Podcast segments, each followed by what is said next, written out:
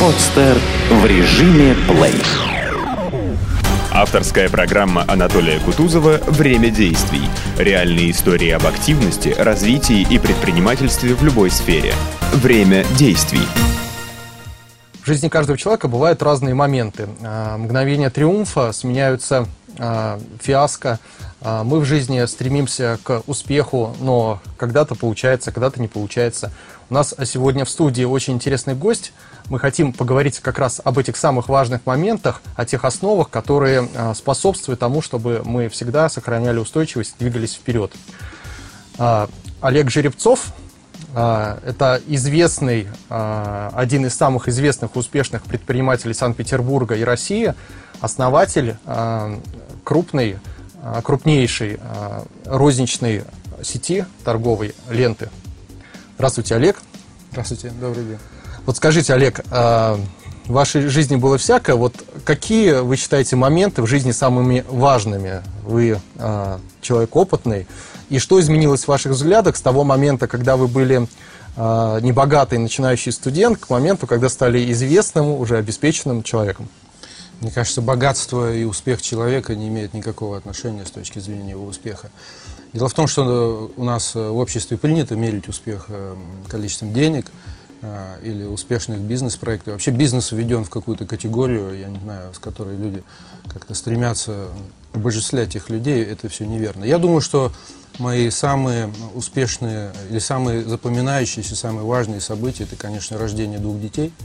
Безусловно, это мой приезд в Санкт-Петербург э, около 20 лет назад. э, И, э, и моя жизнь все эти годы, она была очень насыщенная, очень интересная, поэтому... Олег, а что было самым сложным при создании вот такой крупной компании, которой вы занимались столько лет? было очень много сложных, даже драматических моментов. Я думаю, что в жизни предпринимателя есть момент э, э, принятия решения, создания какой-то инновационной, новой какой-то стремительной идеи, которая завладевает ум, с которой тяжело жить, спать, есть. Э, Эта идея зреет, попытки воплотить ее иногда наталкиваются на самые разные препятствия. Но самое, наверное, сложное – это создать команду, найти тех людей, которые готовы работать так же интенсивно, напряженно вместе с вами все эти годы, которые готовы идти на лишения, какие-то препятствия, на ненормированный рабочий день, на то, что любая идея подвержена риску и можно ошибиться и сломаться. То есть ментальная, психологическая грань здесь играет ог- огромную такую роль. Скажите, а что изменилось в вашей жизни с тех пор, как вы продали вот свою долю в компании? Теперь вы свободный человек, по сути, вам не нужно каждое утро ездить на работу, контролировать там продажи всех гипермаркетов лента и смотреть, что там с поставщиками, с дебиторками, кто там ворует, там, не знаю, не ворует, там что-то еще. Ну, во-первых, я стал высыпаться, это самое важное, наверное. Во-вторых, я стал заниматься спортом. Я теперь могу почитать книгу или просто пройтись по городу в середине дня 20 минут. Могу зайти в тренажерный зал, могу пообщаться с детьми. Есть очень много вещей, которые я не делал просто десятилетиями. Была пачка э, таких DVD-фильмов, которые куплены лежали в моем шкафу. И все эти годы они лежали запечатанными. и Я понимал, что вот ближайшие три месяца у меня не будет э, и часа, чтобы их посмотреть. Не говоря о непрочитанных книгах, неотвеченных э, каких-то письмах электронных, которые просто скапливались и валились. То есть если есть очень много чего вы лишались, и не знаю, в целом я считаю, я стал более сбалансированным, я психически более здоров, я не так раздражен, у меня хорошее настроение, я могу ездить, заниматься любимыми вещами, я стал учиться играть на барабанах, то, что я откладывал около 20 лет начать делать. То есть я, я стал, не знаю, моя жизнь стала более сбалансированной. Ну а когда было лучше, тогда или сейчас? Трудно сказать. Как лучше жить? Вы знаете, я, вот, вы, вы начали разговор с того, что в жизни у каждого человека есть, э, наверное, моменты, когда он должен собрать все свои силы, сделать э, какой-то проект, какое-то дело. У женщины это часто связано с рождением ребенка. Год, полтора, два она лишена каких-то э, таких обычных радостей, которые были до рождения ребенка. У мужчины это работа, бывает часто проект. У, у людей, связанных с спортом, есть олимпиады или чемпионат, э, соревнования, когда он напрягается. И так и у человека всегда есть период, когда нужно сжаться и лишаться чего-то. А есть период, когда можно отдохнуть или заниматься самыми разными собраться вещами. силами. Олег, вот я знаю из э, я смотрел информацию о вас, и, в принципе, тоже говорят люди, что вы занимаетесь и благотворительностью, и яхтенным спортом, и выступаете с лекциями в бизнес-школах. А есть какое-то занятие, которому вы хотели бы посвятить свои, ну, допустим, следующие 10 лет жизни? Я думаю, что я, безусловно, хочу остаться в спорте и заниматься парусным спортом так долго, как я могу, и, слава богу, это дается сейчас, делается успешно. Только в этом году я стал чемпионом России в двух классах э, и стал чемпионом мира. Э, это тот вид спорта, я думаю, можно, которым можно заниматься и в 50, и в 60 лет. Поэтому это, безусловно, то, что будет связывать. Но у меня много разных дел. Я люблю заниматься астрономией, мне нравится благотворительность, я веду по-прежнему небольшие бизнес-проекты. Э, мир богат, и в этом мире можно делать все, что угодно. То есть теперь вы можете посвятить больше времени именно вот это же как хобби. Тут же а, деньги не зарабатывают на катаниях на лодках. А, или тут, наверное, тоже Спорт есть... скорее затрат, затратен, чем э, является источником дохода. Наоборот, дохода никакого нет. Это то, что позволяет вам достичь результата еще в какой-то другой отрасли. Просто мне кажется, сам прыжок от бизнеса к чему-то еще является логичным.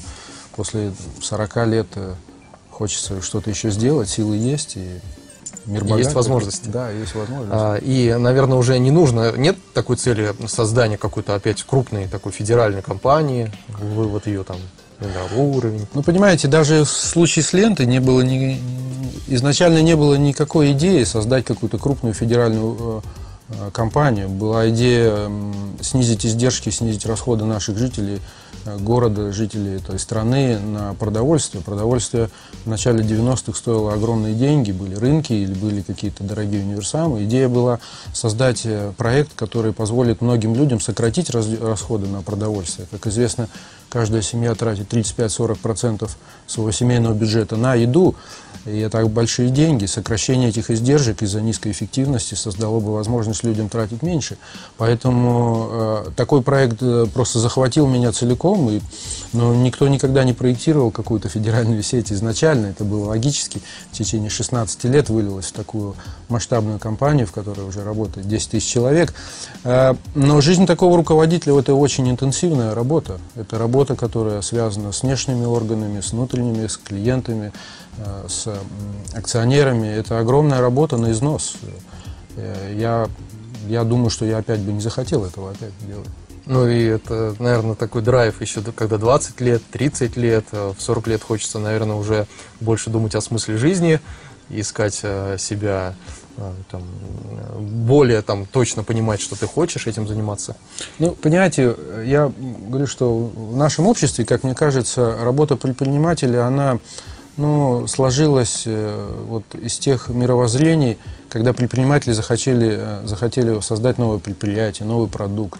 Но это, э, этот имидж, он сильно испорчен. Мне кажется, я бы вот искренне хотел бы разделить тех предпринимателей, которые создают новые предприятия, дают новые рабочие места, создают новые товары или услуги, производят что-то новое, а тех предпринимателей, которые перераспределяют государственные деньги или являются посредником при перепродаже там, наших ресурсов, газовых каких-то, нефтяных каких-то э, наших ресурсов. Поэтому, на мой взгляд, э, в истинном, в искреннем понимании слова «предприниматель», конечно, лежит огромная большая работа. Работа на износ, работа потому, чтобы менять общество вокруг, работа, чтобы создавать новые какие-то отношения корпоративные, новую культуру, бизнес-культуру. Это очень сложно, особенно сейчас, в наше время.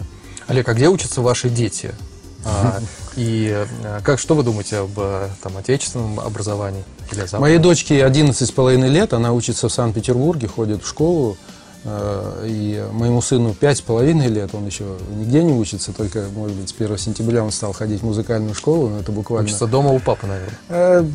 Пять лет он, он ходит, э, просто мы решили ему найти что-то типа детского сада, наверное, на стыке школы детского сада, вот такое занятие, музыкальная школа, ну, где они просто общаются с детьми.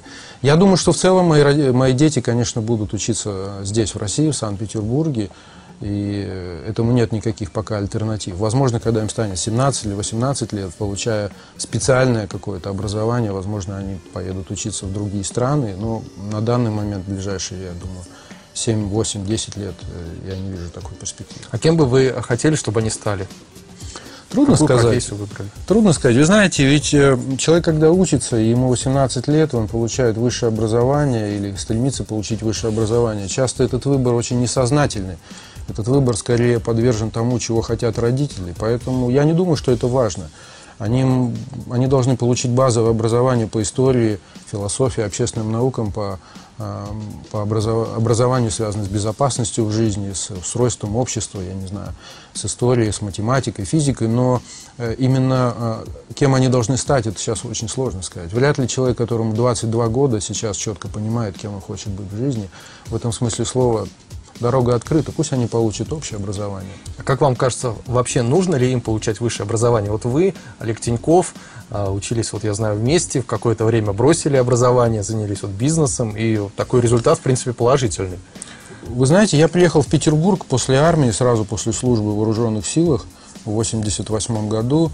И э, моя попытка остаться в Санкт-Петербурге была связана с тем, что я стал просто студентом. Мне здесь же на Васильевском острове дали общежитие, и я э, как-то закрепился в этом городе. Но стать горным инженером и потратить на это пять лет, понимая о том, что город меня захватил целиком, и здесь есть масса возможностей на стыке 80-х, 90-х годов, это была, конечно, глупая идея, поэтому я отказался по причине того, что это трата времени. Если обратиться к фактам, то только 70, вернее, 77% студентов, которые учатся э, и получают высшее образование, никогда не работают. Мне кажется, это большая проблема для общества. А кто из вас учился лучше и кто дольше проучился в университете? Олег проучился больше, гораздо, по-моему, даже закончил, спустя потом несколько лет с перерывами, но я бросил через полтора года, подчеркиваю, я по- посчитал, что это трата времени, и, и для тех людей, которые сейчас ходят в институт и понимают, что это ли- лишнее занятие, им просто нужно сделать то же самое и заниматься тем, что им нравится, а не делать то, что хотят их родители или родственники, это глупо. Ну вот про траты. А, Олег, а сколько обычно миллионеры тратят в месяц на себя? Вот вы, например. Да ну, бросьте, это абсолютно какие-то цифры. Ну, я не знаю. Я, я боюсь сказать, но это, у меня есть автомобиль, э, второй автомобиль, услуги по дому, кафе, самолеты. Кстати, я всегда летаю эконом-классом.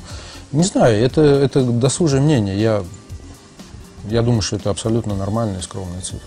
Ну, потому что люди обычно представляют, что если есть там деньги, то обязательно, значит, их э, абсолютно точно надо на них яхту сразу купить, остров, там, как и Ричард Брэнсон, еще что-то. Да, есть такие люди, которые окружены охраной, которых вы видите, шлейф э, значит, людей идет вместе с ними, ездят они в сопровождении, какие-то дорогущие машины, и вот весь этот имидж. Этот имидж, он э, создан, он есть, и есть даже люди такие, но, подчеркиваю, есть другая группа предпринимателей, бизнесменов, которые ведут абсолютно скромный образ жизни, которые не вычурны, не ходят по ночным клубам, не общаются ни с какими там э, какими-то гламурными людьми. Есть огромный пласт людей, которые просто занимаются делом и, во всяком случае, не тратят время на пустые занятия. Олег, скажите, а вы наблюдали после того, как вот э, продали свою долю в компании, за тем, как лента развивается дальше, за тем, какой там скандал был весной, за тем, как сейчас э, вот Август Мейер продал э, свою тоже долю компании? Как вы считаете, это Я очень, для него? очень косвенно. Я, дело в том, что мало читаю газет на эту тему, потому что, ну, как правило, качество этих материалов не очень высокое. Но я наблюдаю косвенно. Все-таки либо надо быть внутри, либо снаружи как-то детально смотреть. Вся эта история, конечно, она э, была не самым лучшим образом обставлена, но я не вхожу в детали, мало интересуюсь. То есть э, вы следите, наверное, за внешней стороной, как работают сами магазины, у гипермаркеты, там, какой ассортимент, а вот что там происходит Ну, в бу- офисе, это уже неинтересно. Ну, наверное. бывает, зайдешь в магазин, посмотришь, конечно, как цвета, графика, названия. Все это, конечно, создавалось на коленках, на руках, принтеры, полы, вся обстановка, все, все внутренние составляющие интерьера, торгового процесса, IT-систем. Все это, конечно, было создано там, рождалось в муках каждый раз. Но а, то, что происходит на каком-то корпоративном уровне, конечно, мало интересно, потому что это начинается, заканчивается, это Э, Повлиять на это никак нельзя, соучастником быть сложно. Я, я обычно стараюсь закрыть дверь и уйти, больше не, возвращаться. Я знаю, что у вас на ежедневнике такая надпись «Moving Solo». А, и я знаю, что вы учились, опять же, вместе, вот, допустим, а, с Олегом Тиньковым, известным предпринимателем. Почему вы никогда не были, зрителям это наверняка интересно, почему вы никогда не были партнерами? Живете вместе, денег обоюдно не хватает, два предпринимательских таланта, активные люди. Объединиться и заработать там сразу в два раза больше. Ну, понимаете, вот подчеркиваю, э, предприниматели действуют часто или в основном не из-за того, что их результат будет номинирован в деньгах. Э, существует мнение, что люди ради э, какого-то финансового результата, прибыли или, или, или ради успеха в денежном эквиваленте готовы совершить очень многие вещи. Это неправда. Предприниматели, прежде всего, это люди свободы. Это люди, которые реализуют свои какие-то внутренние потребности путем создания новых товаров, услуг. Э, поверьте мне, люди становятся очень счастливыми, если они создают собственную пекарню или собственную булочную. Конечно, очень хочется иметь какой-то финансовый результат, э, написанный на бумаге, баланс, отчет, э, прибыль, особенно когда она растет. Но люди становятся счастливыми просто потому, что они реализовали этот проект.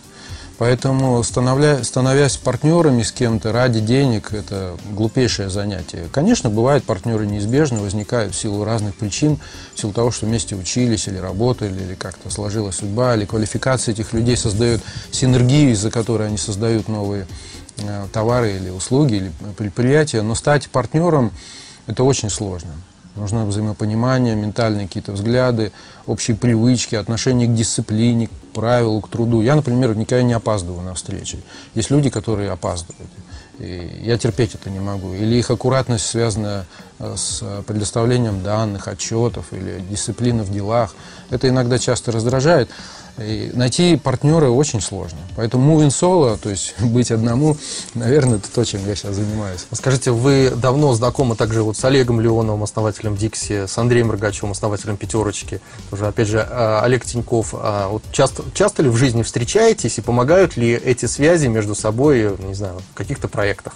Скорее случайно. Случайно в кафе, случайно в аэропортах, случайно по дороге туда или сюда. Но вы знаете, для создания какого-то нового предприятия вряд ли нужны те старые связи, потому что люди сейчас концентрируются на каких-то очень узких э, профессиональных проектах. И если вам нужен консультант или специалист в какой-то отрасли, вы скорее найдете его, э, дав ему работу на аутсорсинг, чем приняв его в партнеры.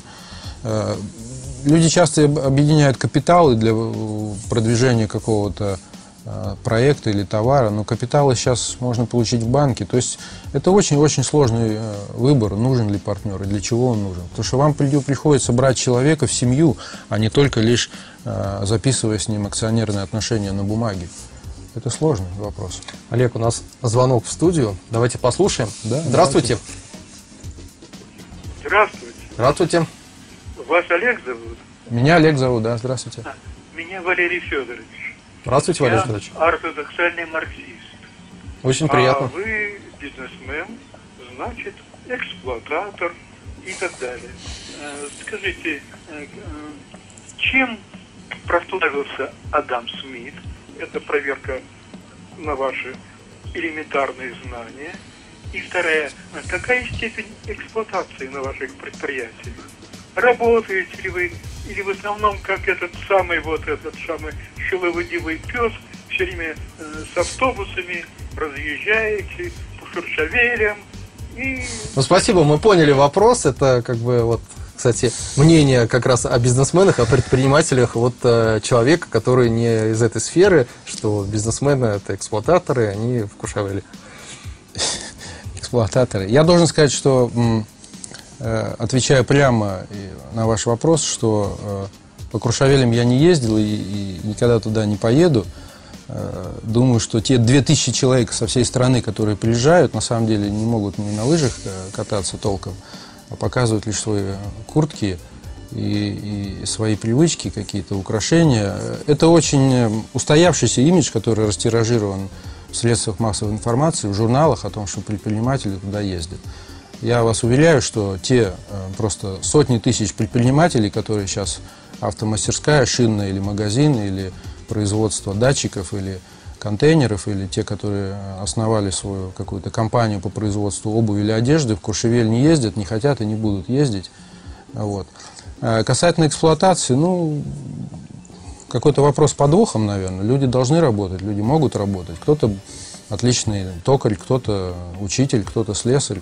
Это работа, и предприниматели, я согласен, их может быть 3, 5, 6 процентов в обществе. Это просто такое насказательное выражение, когда Да, человек да. марксист, он э, Да. у марксизм-ленизм все эксплуататоры. Хорошо, что он представился, да.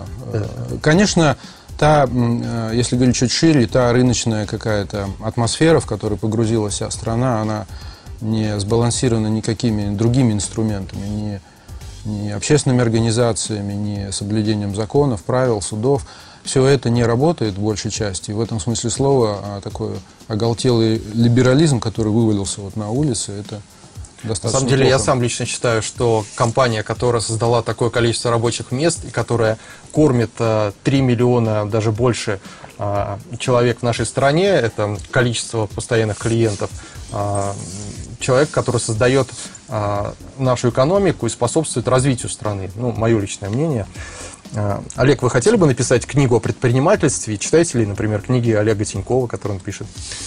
К моему стыду я мало книжек читаю, просто из-за нехватки времени, но предпринимательстве, конечно, интересно написать, особенно на э, фоне всей нашей, всего нашего общественного слома, который случился в конце 80-х, начало 90-х годов, все становление. Это, безусловно, очень интересные и занимательные истории, которые, я думаю, людям через 20, э, 40, а может 50 лет будет очень интересно читать.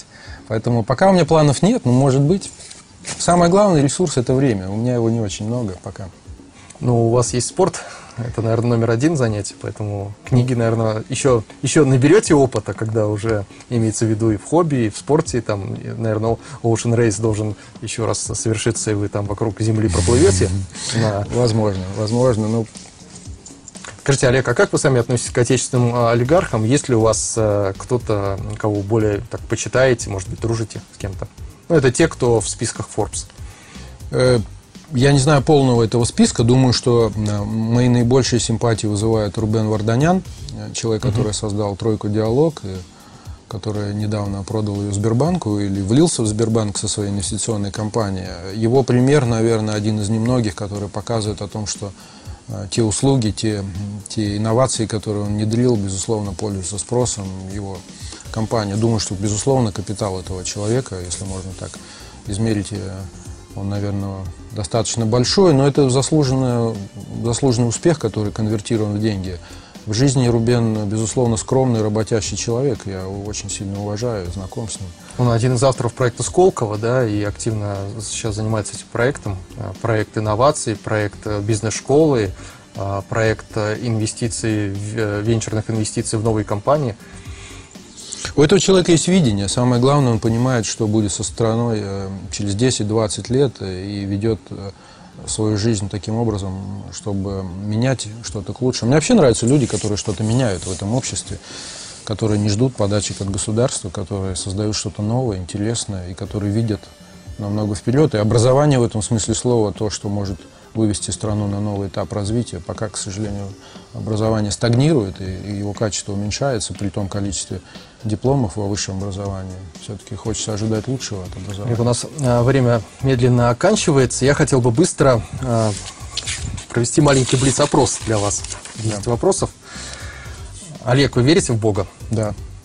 Олег, э, какая ваша заветная мечта? У меня было много разных идей. Наверное, научиться играть на барабанах очень хорошо. Олег, любимая марка автомобиля и стиль вождения? Ауди. Умеренно спокойный, хотя достаточно качественный и быстрый. Э, Выросли в Кабардино-Балкарии. Какое ваше любимое блюдо? Я очень люблю красный борщ и люблю лосось. Сколько лет хотите прожить? Трудно загадывать. Я хочу прожить э, до 70 лет, но достаточно активно.